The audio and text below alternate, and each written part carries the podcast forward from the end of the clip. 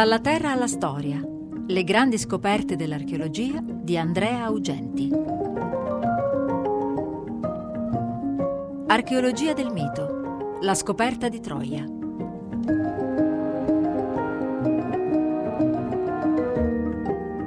Questa è prima di tutto la storia di un uomo, un uomo molto determinato a inseguire il suo sogno, a volte fino a forzare la mano alle cose. Sto parlando di Heinrich Schliemann. E poi è la storia di una città del passato, Troia. Basta il nome e con Troia siamo già nella leggenda, nel mito. Un mito che non muore mai, anche perché viene continuamente alimentato nel tempo.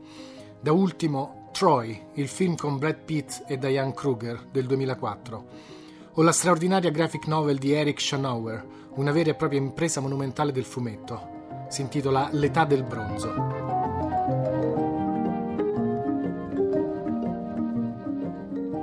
Questa storia inizia il 6 gennaio del 1822, il giorno della nascita di Heinrich Schliemann.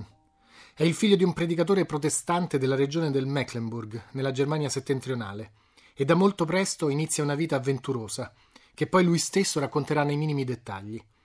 Fin da piccolo, il cimitero è una delle sue mete preferite e adora le storie di fantasmi, fantasmi che custodiscono tesori soprattutto.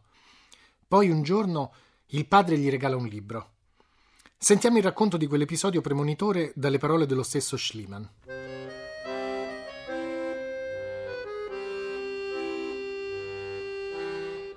Pur non essendo né un filologo né un archeologo, mio padre si interessava con passione della storia antica. Spesso mi raccontava con caldo entusiasmo della tragica scomparsa di Ercolano e Pompei e sembrava considerare fortunatissimo chi aveva i mezzi e il tempo di visitare gli scavi di quelle città. Spesso mi raccontava ammirato anche le gesta degli eroi omerici e i fatti della guerra di Troia e trovava sempre in me un fervido paladino della causa troiana. Seppi da lui con dispiacere che la distruzione di Troia era stata così totale che la città era scomparsa dalla terra senza lasciare traccia. Ma quando per il Natale del 1829, avevo quasi otto anni, egli mi regalò la storia universale per i ragazzi del dottor Georg Ludwig Jerrer, e trovai nel libro una figura di Troia in fiamme, con le sue mura immense e la porta scea, Enea fuggente col padre Anchise sulle spalle e il piccolo Ascanio per mano, esclamai pieno di gioia. Papà, ti sei sbagliato. Jerrer deve aver visto Troia, altrimenti non avrebbe potuto raffigurarla qui. Figlio mio, rispose, è soltanto un quadro fantastico. Ma quando chiesi se l'antica Troia aveva veramente mura così grosse come erano state mostrate nella figura, rispose di sì. Papà, dissi allora, se mura simili sono esistite, non possono essere state distrutte del tutto, ma saranno certamente nascoste dalla polvere e dai detriti dei secoli. Egli era di parere contrario, ma io restai fermo nella mia idea e alla fine concordammo che un giorno io avrei scavato Troia.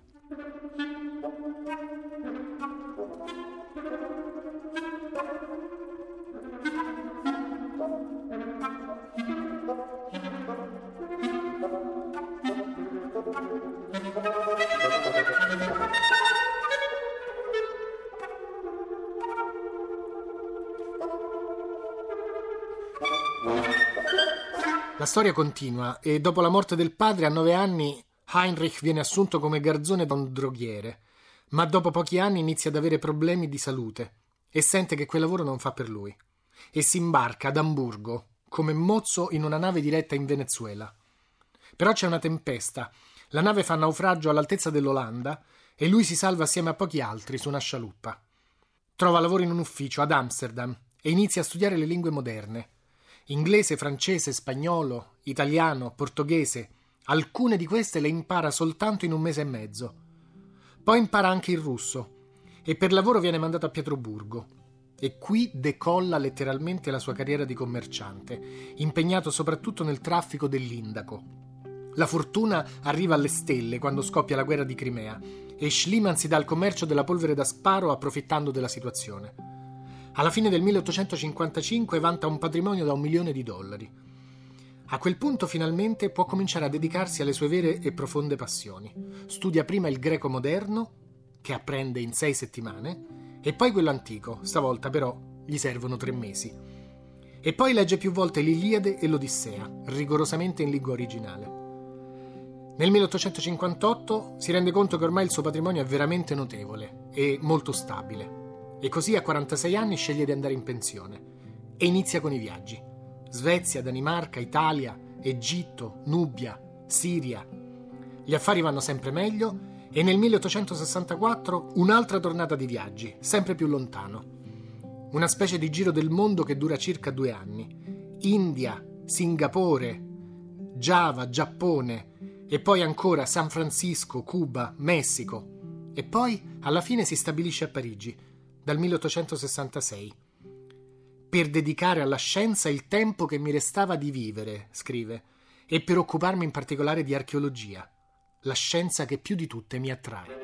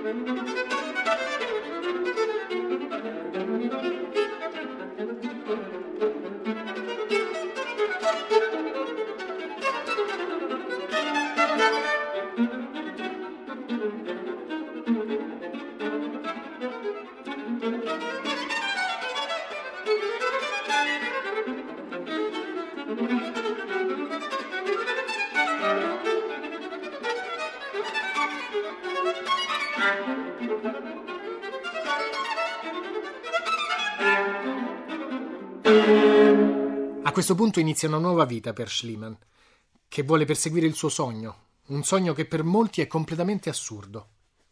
Il sogno è uno solo, ma ossessivo: trovare la città di Troia usando come fonti di informazione i poemi omerici, cioè l'Iliade e l'Odissea. E questo è un bel salto mortale, questo bisogna dirlo, perché appunto stiamo parlando di poemi e non di trattati storici o geografici. Un poema, lo sappiamo tutti, non ha la necessità di essere sempre e comunque attendibile. La finzione letteraria può essere anche totale. E quindi, quindi fino all'iniziativa di Schliemann nessuno aveva pensato di poter fare davvero affidamento su Omero come se fosse una guida archeologica. Nel 1864 Schliemann conosce Frank Calvert, il console americano nella regione della Troade, in Turchia, e questi gli indica la collina di Hisarlik come possibile luogo dell'antica Troia. E qui bisogna riconoscere che inizialmente Schliemann aveva iniziato a cercare Troia nel luogo sbagliato. Hisarlik invece è proprio il posto giusto. La postazione è strategica, più strategica di così davvero non si può sorveglia lo stretto dei Dardanelli, controllando così il percorso tra il Mar Egeo e il Mar Nero, e quindi tra l'Europa e l'Asia. Più in generale possiamo dire che la strategicità della posizione di Troia sembra anche riflettersi sugli studi. Da quando è stata identificata, Troia è diventata un punto di incontro tra filologia classica e storia antica, tra archeologia classica e protostorica, tra gli studi indoeuropei e l'itidologia. Schliemann inizia i suoi scavi che dureranno dal 1871 al 1890, anche se con alcune interruzioni. Su questi primi scavi c'è un bel po' di scetticismo. Non essendo un vero e proprio archeologo, come invece a quel tempo cominciano a essercene in Europa e anche altrove, Schliemann è praticamente digiuno di metodo e procede soprattutto a intuito. E l'intuito, unito a una certa irruenza tipica del suo carattere, lo porta ad aprire dei grandi settori di scavo, profonde trincee dove lavorano fino a 150 operai e lo portano anche a distruggere senza troppi scrupoli in sostanza gli strati e le strutture che non lo interessano, cioè quelli che gli sembrano successivi ai periodi narrati da Omero. Tra l'altro, così facendo, in realtà Schliemann raggiunge degli orizzonti cronologici più antichi di quelli che gli interessavano per davvero, e infatti arriva fino alla cosiddetta Troia seconda del 2600 2400 a.C.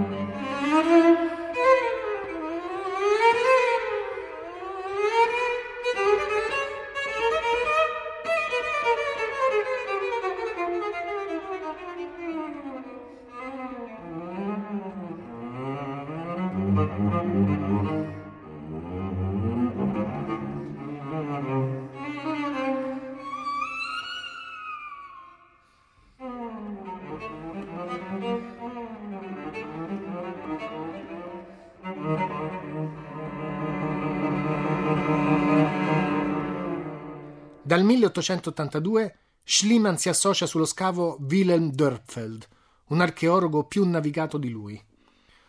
Dörpfeld migliora la tecnica d'indagine a Troia, l'uso della fotografia e in più lascia i testimoni, cioè delle alte pareti di terra che permettono di leggere in sezione la stratificazione archeologica attraversata dallo scavo. E quindi sono appunto dei testimoni, testimoni di quello che è stato fatto, di quello che è stato scoperto. Qualcuno potrà verificare i risultati di persona. E poi Dörfel lascia intatti ampi settori della collina di Isarlik, non li scava. Qui c'è una consapevolezza molto importante, cioè che il metodo potrà essere migliorato nel futuro. Altri archeologi verranno con nuove tecniche e forse anche con nuove domande da porre al terreno. E quindi è giusto lasciare delle parti abbastanza significative del sito anche per loro.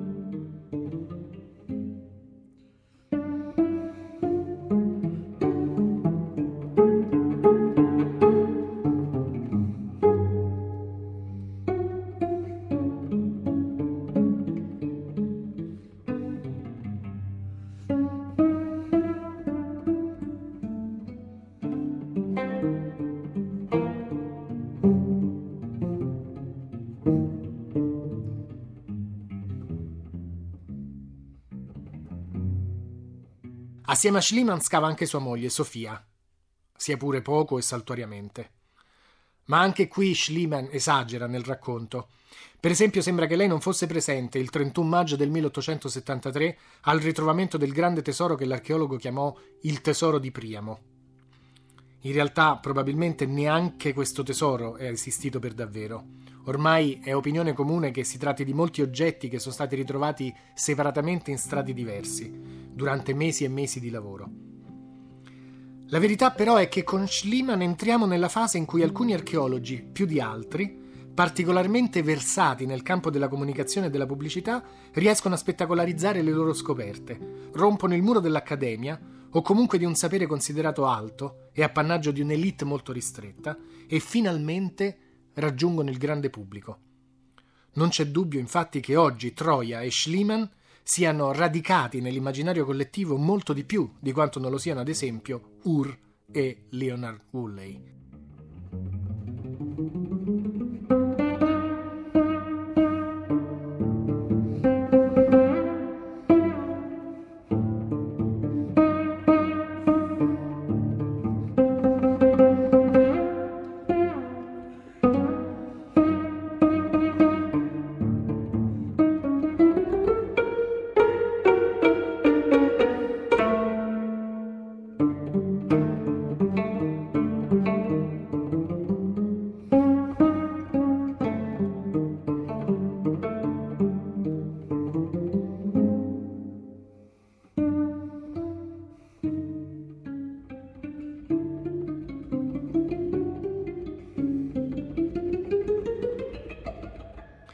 E passiamo agli scavi Dörfeld, che si svolgono tra il 1893 e il 1894. Dörfeld lo possiamo considerare un vero e proprio pioniere nel campo del metodo archeologico. preciso e analitico, l'abbiamo già visto, lavora con Schliemann in tre diverse campagne e poi continua per altri due anni dopo la morte di Schliemann, che avviene nel 1890. Uno dei lasciti più impressionanti di Dörfeld sono le sue accuratissime piante di Troia, con le fasi indicate in colori diversi, che ancora oggi sono molto utili. Poi lo studioso intraprende una carriera universitaria nella città di Iena e scava nell'isola di Lev Kass, che lui crede sia la Itaca di Omero. E qua bisogna dire che come Schliemann, Dörfeld passò buona parte della sua vita a cercare le tracce materiali dei poemi omerici, cosa per cui fu molto criticato anche lui. Dörfeld muore e viene sepolto proprio a Lefkas nel 1940. Seguono poi gli scavi diretti da Carl William Blegen, un americano dell'Università di Cincinnati. Blegen stabilisce che Troia 6, quella che Dörfeld aveva identificato come la città omerica, venne distrutta in un terremoto. Per lui era più probabile che la Troia di Omero fosse la 7A, quella che va dal 1300 al 1200 a.C. In questa fase le case contengono molte anfore e altri vasi conficcati nei pavimenti e scheletri. Questi dovrebbero essere indizi di un probabile stato d'assedio.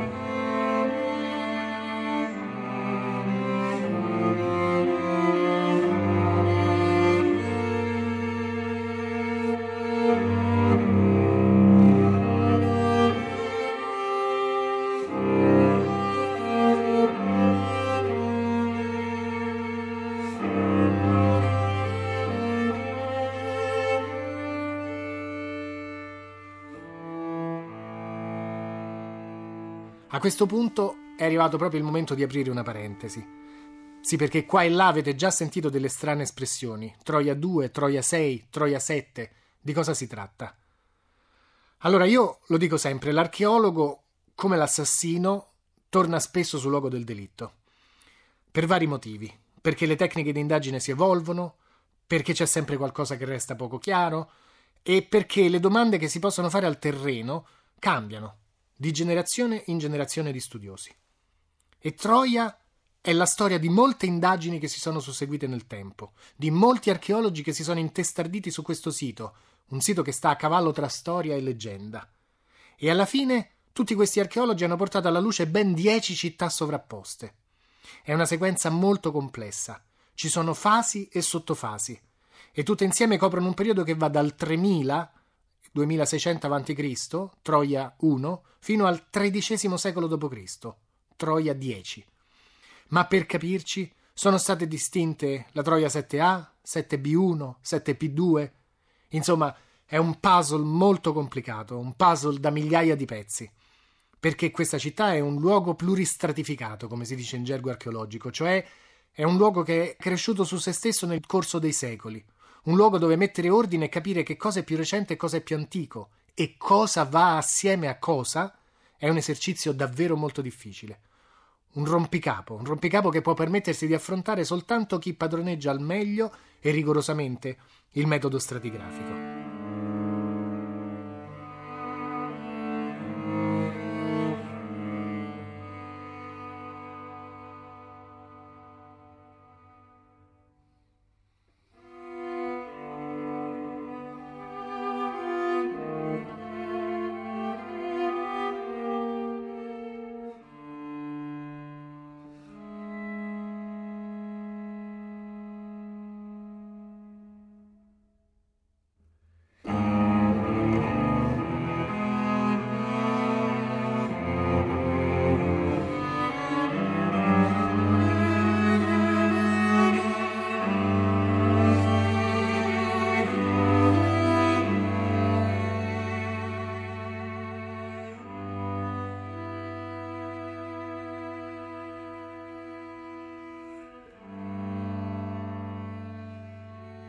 Proprio perché tutto è così complicato, io non ho assolutamente né tempo né intenzione di entrare nei dettagli, cioè di raccontarvi tutte le variazioni più o meno minime che hanno portato a distinguere l'una dall'altra di tutte queste fasi e sottofasi.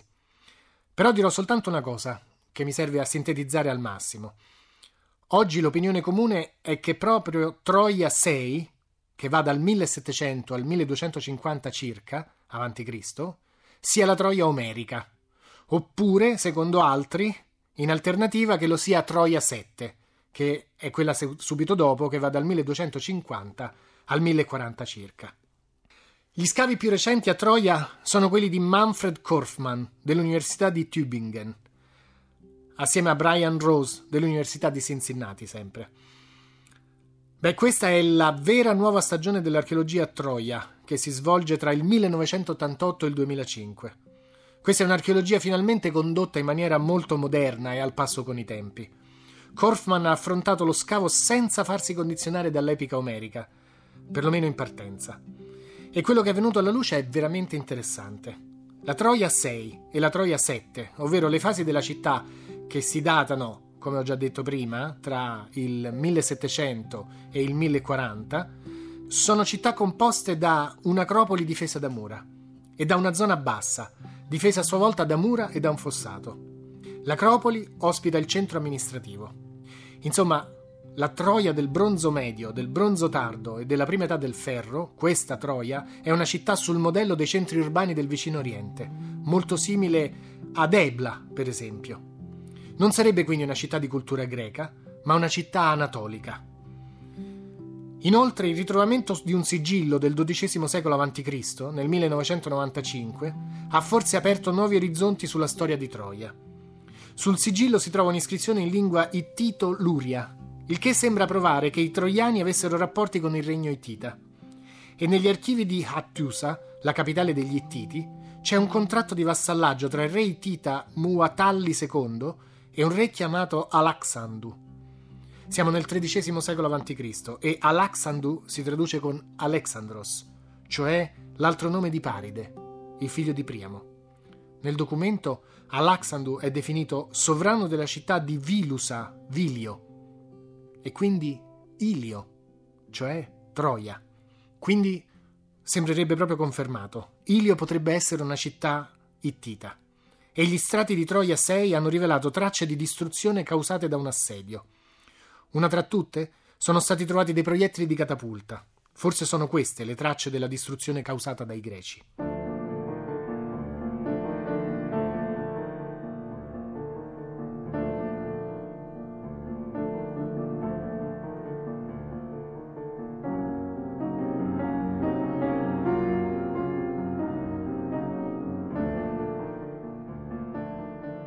Dirò subito che su tutte queste deduzioni e ipotesi c'è dibattito e alcuni studiosi non sono per niente d'accordo con Korfman.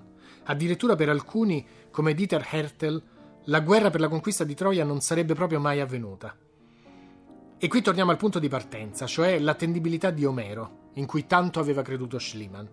Hertel dice: Teniamo presente che Omero scrive nell'VIII secolo a.C., intorno al 730-720 circa e quindi molto tempo dopo gli avvenimenti di cui racconta, che dovrebbero essere avvenuti intorno al XII-XIII secolo a.C. Però ciò non toglie che il quadro delineato da Korfman sembra comunque una pista interessante, senz'altro da approfondire in futuro, grazie a nuovi scavi e a nuove ricerche. E poi c'è il seguito della storia, perché esiste anche una storia di Troia dopo Troia, dopo la Troia omerica, una Troia di cui in genere si parla pochissimo.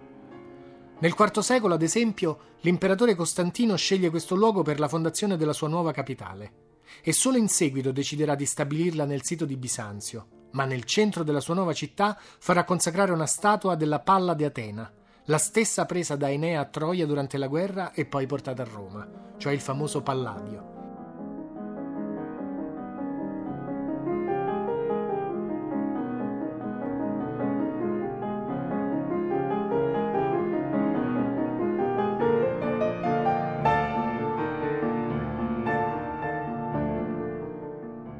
E poi qualcosa che pochi sanno perché tutti pensano sempre alla Troia di Omero e la guardano come se fosse un fermo immagine, bloccata alla sua distruzione.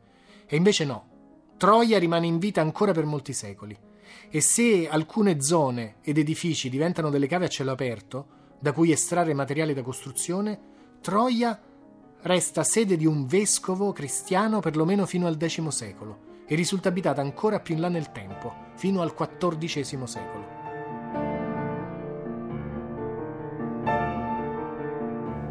Heinrich Schliemann, sognatore e uomo intelligente, scaltro. Qualcuno ha scritto che resta forse il più famoso tra tutti gli archeologi. Schliemann compie un gesto molto ardito. Usa un poema, l'Iliade, come fonte storica. Legherà per sempre il suo nome a Omero, andando a scavare anche Micene per trovare la tomba di Agamennone. Alla fine, a parte tutti gli errori che ha fatto, e non sembrano pochi, Qualcuno ha giustamente scritto che il più grande successo di Schliemann è stato quello di portare in direzione di un grande pubblico l'archeologia dell'area egea nell'età del bronzo. Anzi, qualcuno ha addirittura definito Schliemann il padre dell'archeologia egea. Però Troia per Heinrich Schliemann fu anche un'ossessione. Più in generale, l'abbiamo già detto, lo furono i poemi omerici. Infatti chiamò i suoi due figli Andromaca ed Agamennone. E fin qui niente di male anche se bisogna dire poveri loro con quei nomi così strampalati nell'Europa del primo Novecento. Ma c'è anche qualcos'altro. Schliemann, si sa, era molto fiero del profilo greco di suo figlio Agamennone. Bene, pare che questa caratteristica l'abbia indotta lui stesso, manipolando in maniera davvero crudele il cranio del neonato ancora in fasce. E qui, qui veniamo in contatto con un lato davvero perverso del personaggio e della sua ossessione. Un lato che però non ha mai preso il sopravvento e non ha mai finito per oscurare la fama di questo archeologo. Nel 1899 Sigmund Freud scrive al suo amico Wilhelm Fliess Mi sono offerto il libro di Schliemann e sono stato molto interessato dalla storia della sua infanzia. Quest'uomo ha trovato la felicità scoprendo il tesoro di Priamo. È proprio vero che solo la realizzazione di un desiderio infantile può generare la felicità.